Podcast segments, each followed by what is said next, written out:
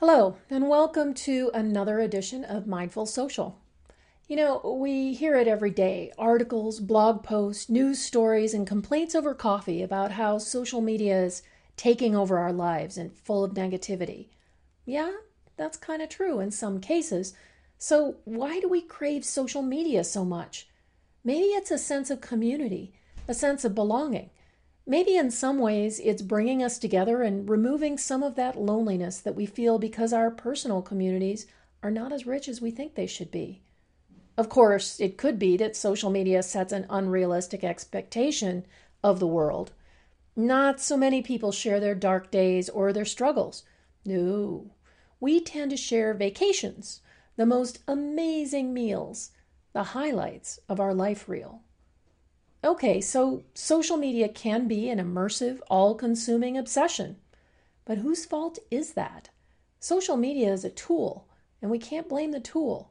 It's our responsibility to use the tools wisely, to exercise self control and not get all FOMO every time a new network pops up. Let's just put the Fyre Festival out there as an example where FOMO gets you. This doesn't mean we should abandon social media. It has great value to us as individuals, as business, and as a society. Let's consider a mindful approach to how we can use it. Even if it's your job, as it is for me, you don't have to be on all the time. Set times of the day you'll open your networks and check them.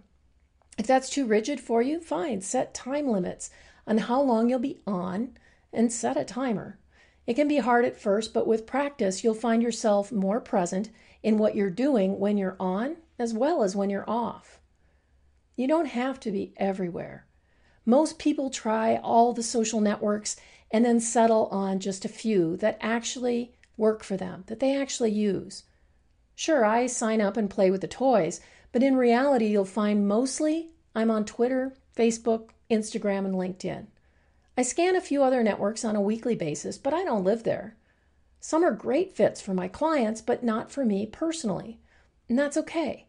I can use them, use them for work, and move on. The other thing is, you don't have to like everyone. One of the beauties of many of the modern social networks is that we can follow, connect, or like whoever we want to. If there are trolls or hate speech on your social networks, you need only unfollow, block, or in some cases, report the individual. You don't have to absorb the negativity at all.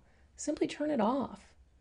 I'll tell you on my networks, I participate in some polarizing dialogue. Not everybody agrees with me, and that's okay. I can choose to have a conversation or not. It's my network.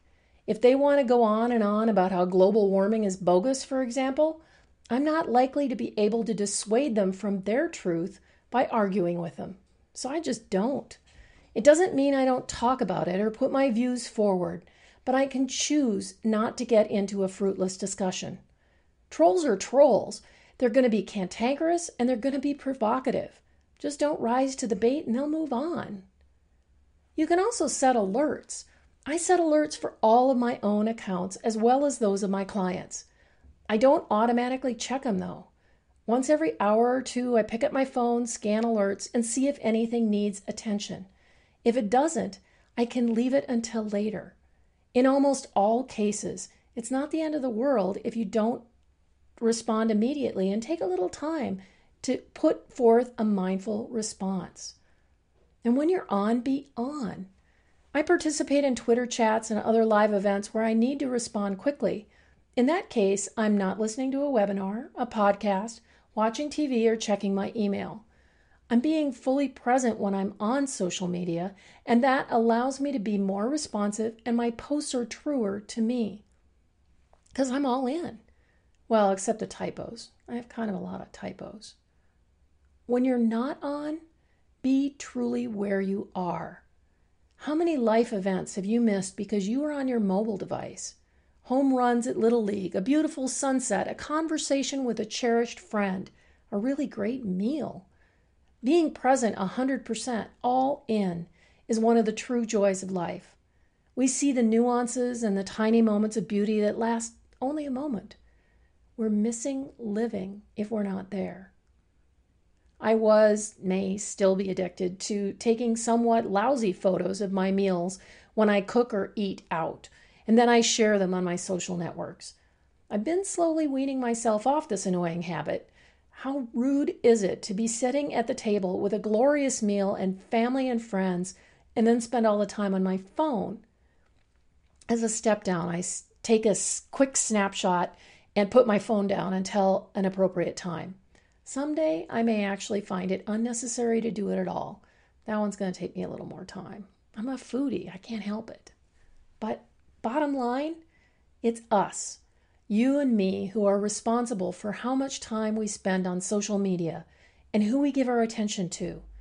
It's a choice we make for whatever reason. If we don't like what we see on a particular network or from a particular connection, we don't have to be there. Thanks for listening to Mindful Social. I'd love to hear your thoughts in the comments. And if you enjoy the show, please feel free to give it a like on whatever podcasting network you're listening. Subscribe so you don't miss the guests and the stories to come. Thank you.